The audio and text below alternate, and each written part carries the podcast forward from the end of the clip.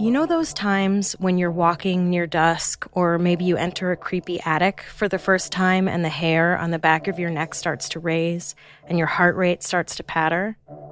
You stop moving, you look around, listen harder for a sec, and you know nothing's gonna happen, but you also feel kind of like something might happen?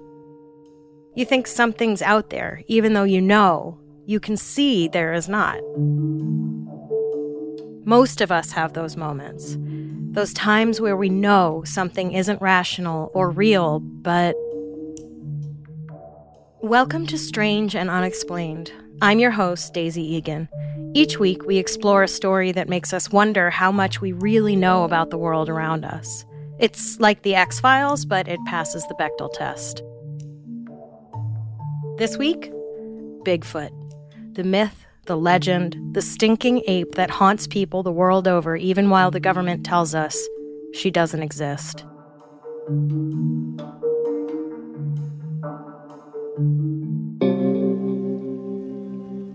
When I was 14, I did Outward Bound, which, for those of you who don't know, is an outdoor adventure program for teens and adults to build character and learn to believe in themselves.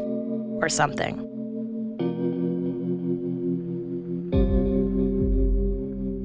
Clearly, it didn't work, as here at 41, I believe in myself about as much as I did when I was 14, which is to say, not much.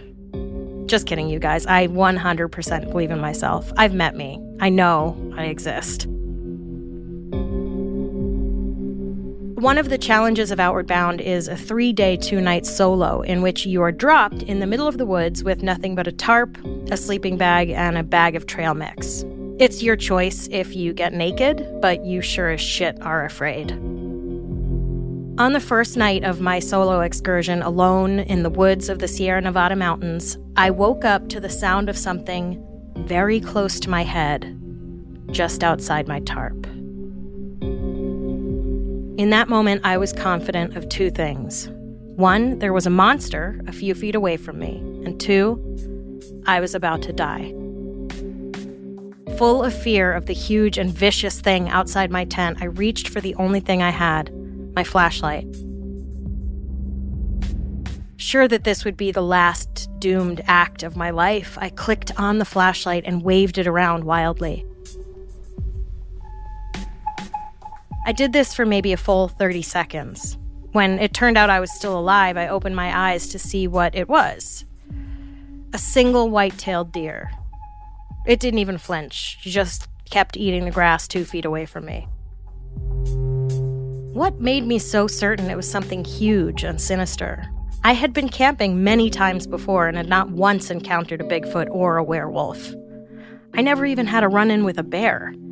But in that moment, before I flashed the light, I was 100% confident it was a monster. The woods are a scary place. The imagination can be scarier. And still, all this time later, I can remember how sure I was that something, something big, was out there. Part of me still thinks it was.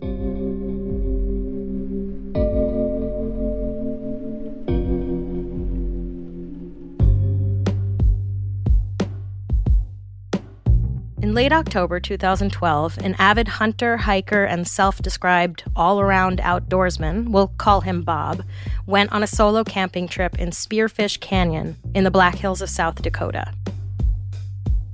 When he got back, Bob recounted the following story. So, unless Bob is a big ol' liar, this is a true story. The area Bob picked to go camping isn't an area where most people camp. In fact, Bob ignored a no trespassing sign and climbed a fence to get to it. Suffice to say, Bob is a white guy. With the sense that all the world was his proverbial oyster, Bob hopped that fence and was using an animal trail to make his way up the mountain until he came across an old, disused logging trail and followed it to find a place to camp for the night. If this were a horror film, I'd be screaming at Bob to turn around and go home right about now. In the beginning of Human Centipede, when the girl's car breaks down on a country road somewhere in the woods of Germany, rather than walk back up the road they drove down, they walk into the woods. How did they not expect to have their mouths sewn onto someone else's butthole? You never walk into the woods. and you should never climb a fence that says no trespassing. It was so uncommon for hikers to camp overnight in this area that not long after Bob settled into his tent, his cell phone rang, which honestly is amazing. There are spots in my own apartment that don't get reception, but somehow, miraculously, Bob had cell service. It was a police officer from the Spearfish Sheriff's Department. Bob's car had been spotted at the trailhead, and police were so concerned when he hadn't returned by nightfall that they almost sent a search party to find him. All of this is to say, Bob was alone out in those woods. The chances another camper was anywhere in the vicinity are extremely low. Now, for me, the thought of being completely alone in the backwoods of South Dakota sounds like an absolute fucking nightmare. But not to all around outdoorsman Bob. Bob nestled into his tent to go to sleep. However, as he later recounted, sleep would prove elusive. It was 11 p.m. when it all started. First, I heard what sounded like a bird whistling a short tune a couple of feet to the east of me, but it sounded more like a person. A uh, second after that, what sounded like a tree trunk hitting another tree trunk came uh, not too far away from my tent to the south. And 15 seconds after that, something on two feet started walking toward my tent. The steps were slow, long, and heavy. At this point, the only logical thing to do would be to scream, claim that you have a gun, and start running around your tent like a lunatic. Is this what Bob did? Nope. All I could hear was the steps, and then came the skunky, trashy smell that almost burns the nostrils. I sat up in my tent, drew my hunting knife, and I screamed at the top of my lungs all the profanity I could muster at whatever had approached my tent. It's about fucking time, Bob. The scariest part was it stopped for a second and continued with its long, slow, heavy stride beside my tent and headed in the direction of the tree noise heard earlier. It made no other noises, but the smell lingered for a good 15 minutes as I laid in my tent quivering. Bob called the sheriff, again with the amazing cell service, and explained what he had just experienced. They both agreed it sounded like nothing either of them had ever encountered before. And keep in mind, to be a police officer in the Black Hills of South Dakota, you need to be familiar with nature. This isn't like Officer Mangione in Forest Hills, Queens, whose beat includes the number seven train. You know what I mean? I'm guessing being a police officer in the Black Hills of South Dakota involves frequently riding out into the woods with a shotgun and tranquilizer darts. He then asked me if I was planning on coming back down that night. Uh, I made the decision to stick it out since I didn't want to be stumbling around in the darkness with whatever was out there, probably not too far away. You think, Bob? You think? Bob passed out after talking to the sheriff. And listen, we all have different reactions to stress. I get it. But there is no way I would have been able to sleep after that. I would have stayed up all night crying and praying to whatever would listen to forgive me for all the stupid things I had done in my life, not least of which was climbing that goddamn fence and hiking into the woods alone. But Bob took a snooze. He woke up around 2 a.m. to more loud tree knocking, but now there was also terrifying whooping sounds that seemed to come from all around him. I laid there in the thick of it, not having ever experienced anything like this, shaking in my sleeping bag with my sorry excuse for a hunting knife. Uh, I can truly say I, have never been that scared in my life. At this point, I accepted my fate and was comfortable with the thought of death, as I didn't know the intentions of these creatures. I look back and laugh at the thoughts I had. Do you? Do you laugh, Bob? Look, it's one thing to accept that you're gonna die, it's another to be like, oh well, I guess some massive bipedal trash stinking monster was gonna murder and eat me. Funny when that almost happened. Bob continued. These Literal monkey like whoops continued for about 15 minutes, and I didn't think of recording it due to my paralyzing fear. Each whoop sounded different depending on the area it was coming from and would differ in length and strength. Okay, so as a skeptic, I think it's a little interesting that Bob, here in the middle of his story, would explain why he hadn't recorded the encounter. It feels like an over explanation or a way of deflecting questions about his totally bonkers story before anyone can even ask. But setting that aside for the moment, I'll accept Bob's story as truth. And therefore, I have to say, Bob, you didn't think about filming it? Even the Blair Witch kids could manage to film in the middle of that fiasco. By the way, when I tell you I'm a skeptic, also please believe that I bought into the Blair Witch hype completely and thought it was an actual documentary. So, I may be a skeptic, but I can also be pretty stupid. As soon as the hint of light crept over the trees, I slowly unzipped my tent to find not a single sign of whatever had been there the previous night. Of course, I didn't know what to look for at the time. I quickly packed everything up and hiked out the same way I came. And that was, by Bob's telling, his first encounter with a Bigfoot or two. Now, listen, before researching this episode, I didn't know that big feet, allegedly the correct term is Bigfoots, but until someone shows me an actual Bigfoot, I'm sticking with big feet. I didn't know that big feet like to knock on trees, or that they whooped, or that they stank.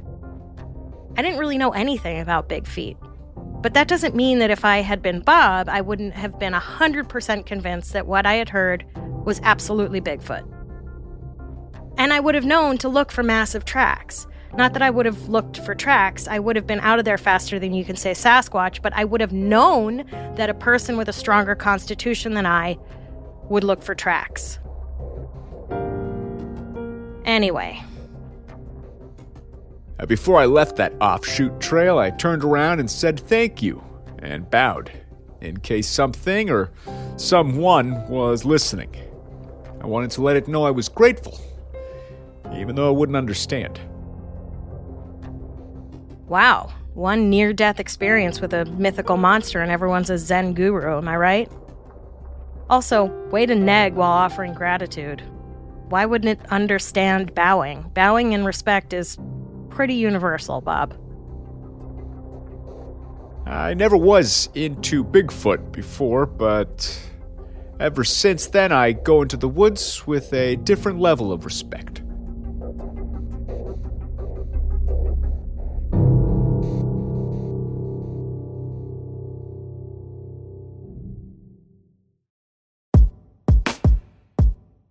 Bob made this colorful report to the Bigfoot Field Research Organization, or the BFRO. So he either had some idea that what was in the woods that night was Bigfoot, or he told the story to enough of his friends and they were like, girl, that was Bigfoot. But Bigfoot doesn't exist, right? We are reasonable, rational people who don't believe in Bigfoot or the Loch Ness Monster, right? Right.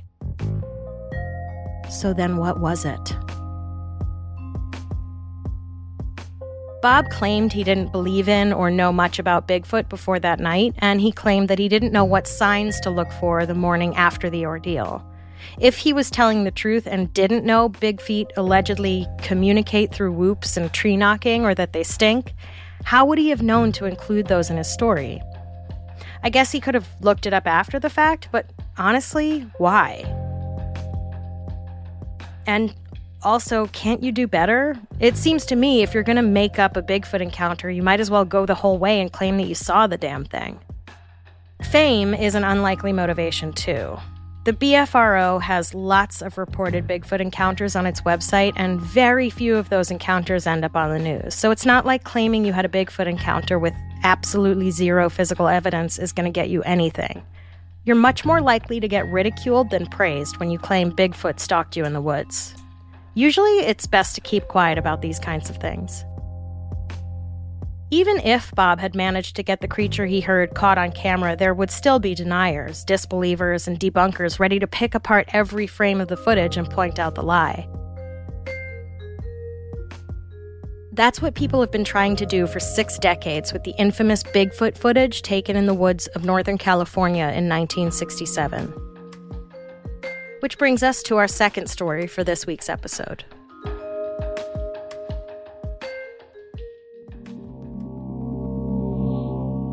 One half of the duo who captured that Bigfoot footage was Bob Gimlin. Different Bob. This time it's not a pseudonym. And yes, I could have named the other guy something else, but Bob is such a goofy word. I like to use it whenever I can. No offense to people named Bob, although in some ways it's like men choosing to go by the name Dick. Like you have plenty of other options, Richard. No one knows more about the ridicule and mockery that comes from believing in Bigfoot than Bob Gimlin. Even with the footage, going public about the encounter almost ruined Bob Gimlin's life. By now, we've all seen this footage. I'm 100% confident if you're listening to this podcast about strange and unexplained phenomenon, you have. The film is super shaky and grainy. It apparently shows a really tall, bipedal, ape like creature walking away from the camera. She's not running, but it does look like she wants to be somewhere else pretty quick. At one point, she turns and looks back at the camera. If you've only ever seen a still from this footage, that's the still you've seen. This animal looking over her right shoulder as she continues loping into the woods. The whole thing lasts less than a minute, but as Kim Kardashian knows, it only takes a few minutes of shaky footage to skyrocket you to fame. The story goes that just after Labor Day of 1967, Roger Patterson heard people were finding Bigfoot tracks in Northern California. Roger had already self published a book called Do Abominable Snowmen of America Really Exist? He was already a Bigfoot believer, he asked his friend, Bob Gimlin, to take him to Northern California so he could see the Bigfoot tracks for himself.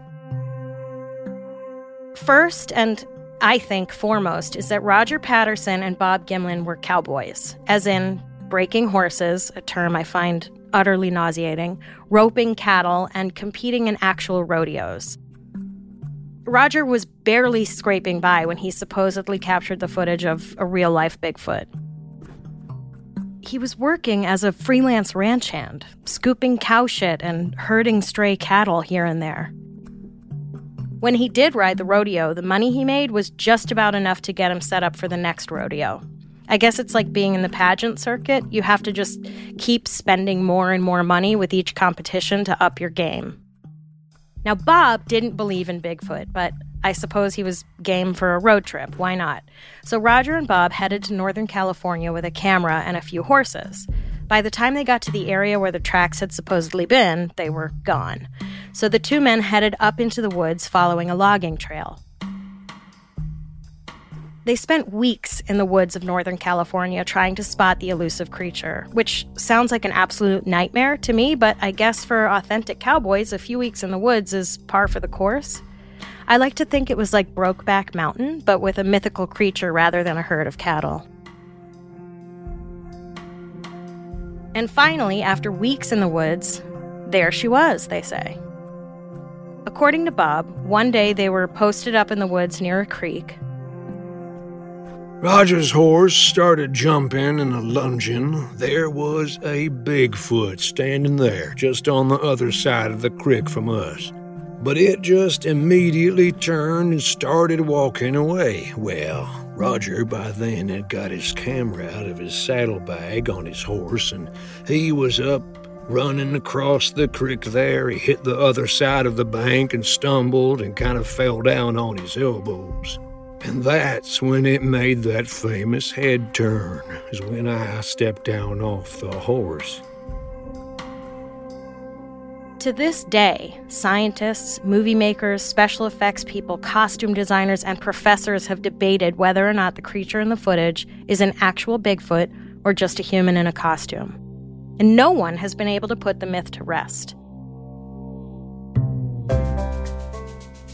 If you've listened to this podcast before or have ever gotten drunk with me, you know that my expertise is weighing in on things I have no real knowledge of or familiarity with.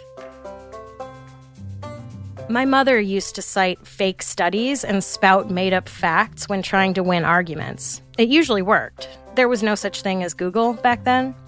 I mostly know better than to state facts. I just weigh in with my generally uninformed opinion with such ferocity, I usually win the fight. Either that, or there's a really awkward silence before everyone turns their back on me and walks away. I'm so lonely. Anyway, when I first saw the video, I scoffed at it. Everyone knows there's no such thing as Bigfoot. Obviously, it's a tall person in a costume. But here's the thing about researching something I never do for anything other than this show. It sometimes presents you with actual facts and information that make maintaining an opinion hard. It turns out in the 50 years since that footage was released, no one has been able to definitively debunk it.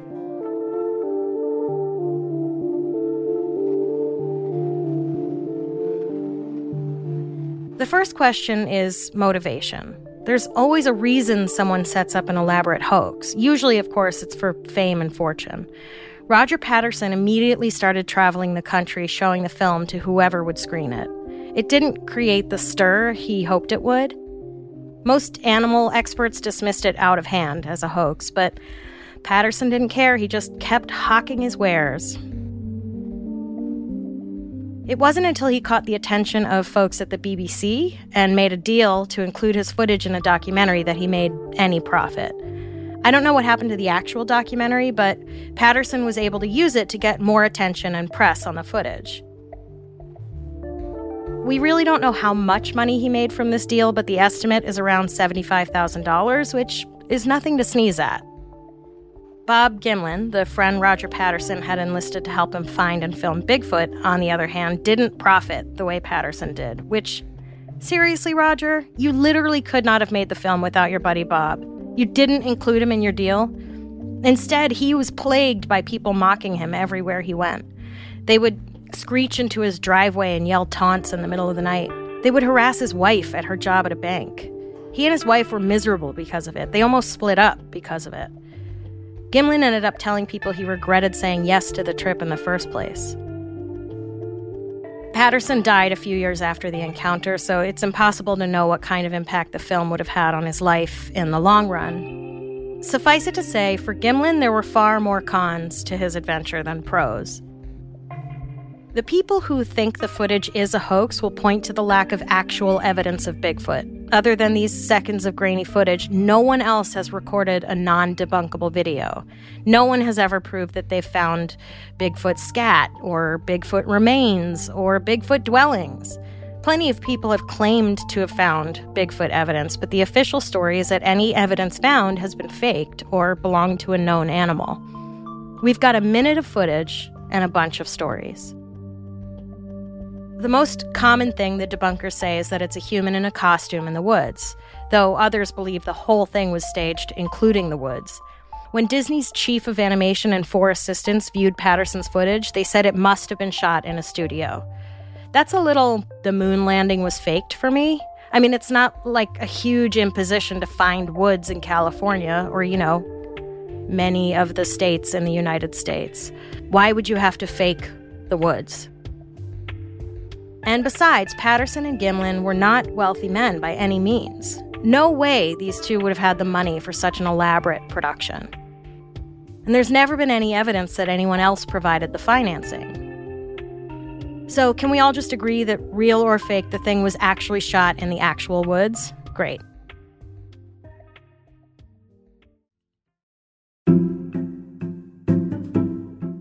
Okay, so what about the creature itself? The same year this footage was shot, the first Planet of the Apes movie came out. The costume and makeup design for Planet of the Apes was considered so outstanding that it was nominated for a Best Costume Oscar and won an honorary Oscar for Outstanding Makeup Achievement. The costumes and makeup in Planet of the Apes were considered to be examples of the absolute pinnacle of special effects technology, and it is still, very obviously, humans in monkey suits. And that movie was made for $5.8 million. By contrast, you guys, the creature in Patterson's video looks really fucking real. Like, way more real than the million dollar Planet of the Apes costumes. So, that's just worth noting. One guy did eventually come forward claiming that Patterson had paid him $1,000 to dress up in an ape suit for the footage, and another guy claimed to have sold him the ape suit. But all of this happened 40 years after the incident, and neither man was able to produce any proof. Jeffrey Meldrum, an anthropologist who teaches anthropology and anatomy at Idaho State University, points to a bunch of the creature's anatomy, as shown in the film, to prove that it's not a person in a suit. Among other things, he points to the way her muscles move under her skin, in particular her back muscles and calf muscles. The way her calf muscle tightens and flexes as she walks is something that no one has been able to achieve to this day with a costume. The way her foot bends in the middle suggests a joint in the midfoot, more similar to apes than humans. Most humans can't bend their feet in half. And yes, I am saying her because it was determined that the Bigfoot in the footage is a female. I don't really know how, although with my uninformed layperson's eye, it does look like she has ample breasts. And yes, I know men can have breasts. Let's stay on track here, kids. Even poor, tortured Bob Gimlin has come around. If you were to ask him today, he would tell you that he knows what he saw in the woods that day in 1967 and it wasn't human. He now speaks at Bigfoot conventions, which BTW are more common than you would think, and is considered almost sacred by true believers. I suppose one could argue that he's benefiting financially now from the film, and so he could be lying, but I don't know. He's a cowboy in his 80s. At home in Washington state, he's still treated like an oddity. If this is a long con, it's a piss poor one. Meldrum, the anthropologist, isn't the only respected person who believes the footage captured a real live Bigfoot. Other sciency type people have weighed in, saying their own analysis of the film leads them to believe the creature is not human. Whether it's because of the anatomy of the creature or the near impossibility of faking the footage itself.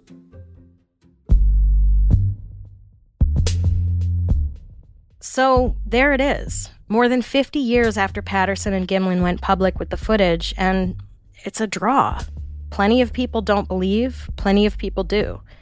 No one has been able to debunk it. No one. And people have really tried. Not even the FBI can dismiss Bigfoot. They have a Bigfoot file.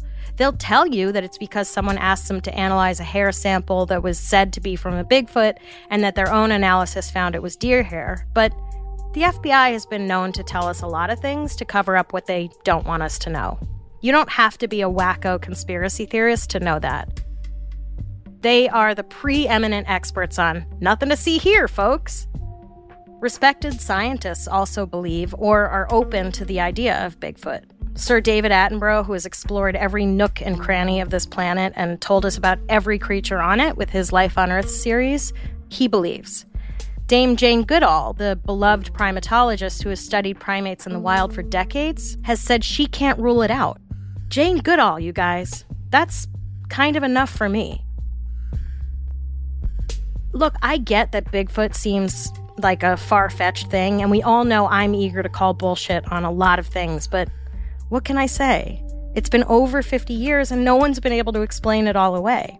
It's not like flat earthers who believe despite actual science. It's not like anyone has been able to say, here is how they faked the footage, or have been able to recreate it. People still believe the footage is real because no one has been able to positively prove otherwise. The disbelievers have one thing going for them, of course lack of physical evidence no bones, no hair, no poop. But of course, a lack of proof doesn't mean that there's no proof, it just means we haven't found it yet.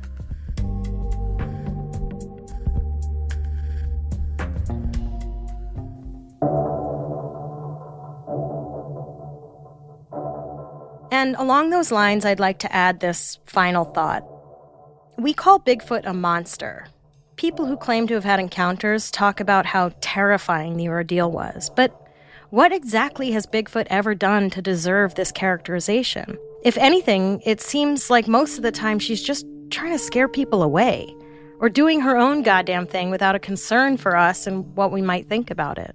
No one ever reports her running toward them or throwing anything at them. When they do report seeing her, she's usually just kind of standing there or walking through the woods, Maybe the reason no one has been able to gather actual evidence of her is because she just wants to be left alone.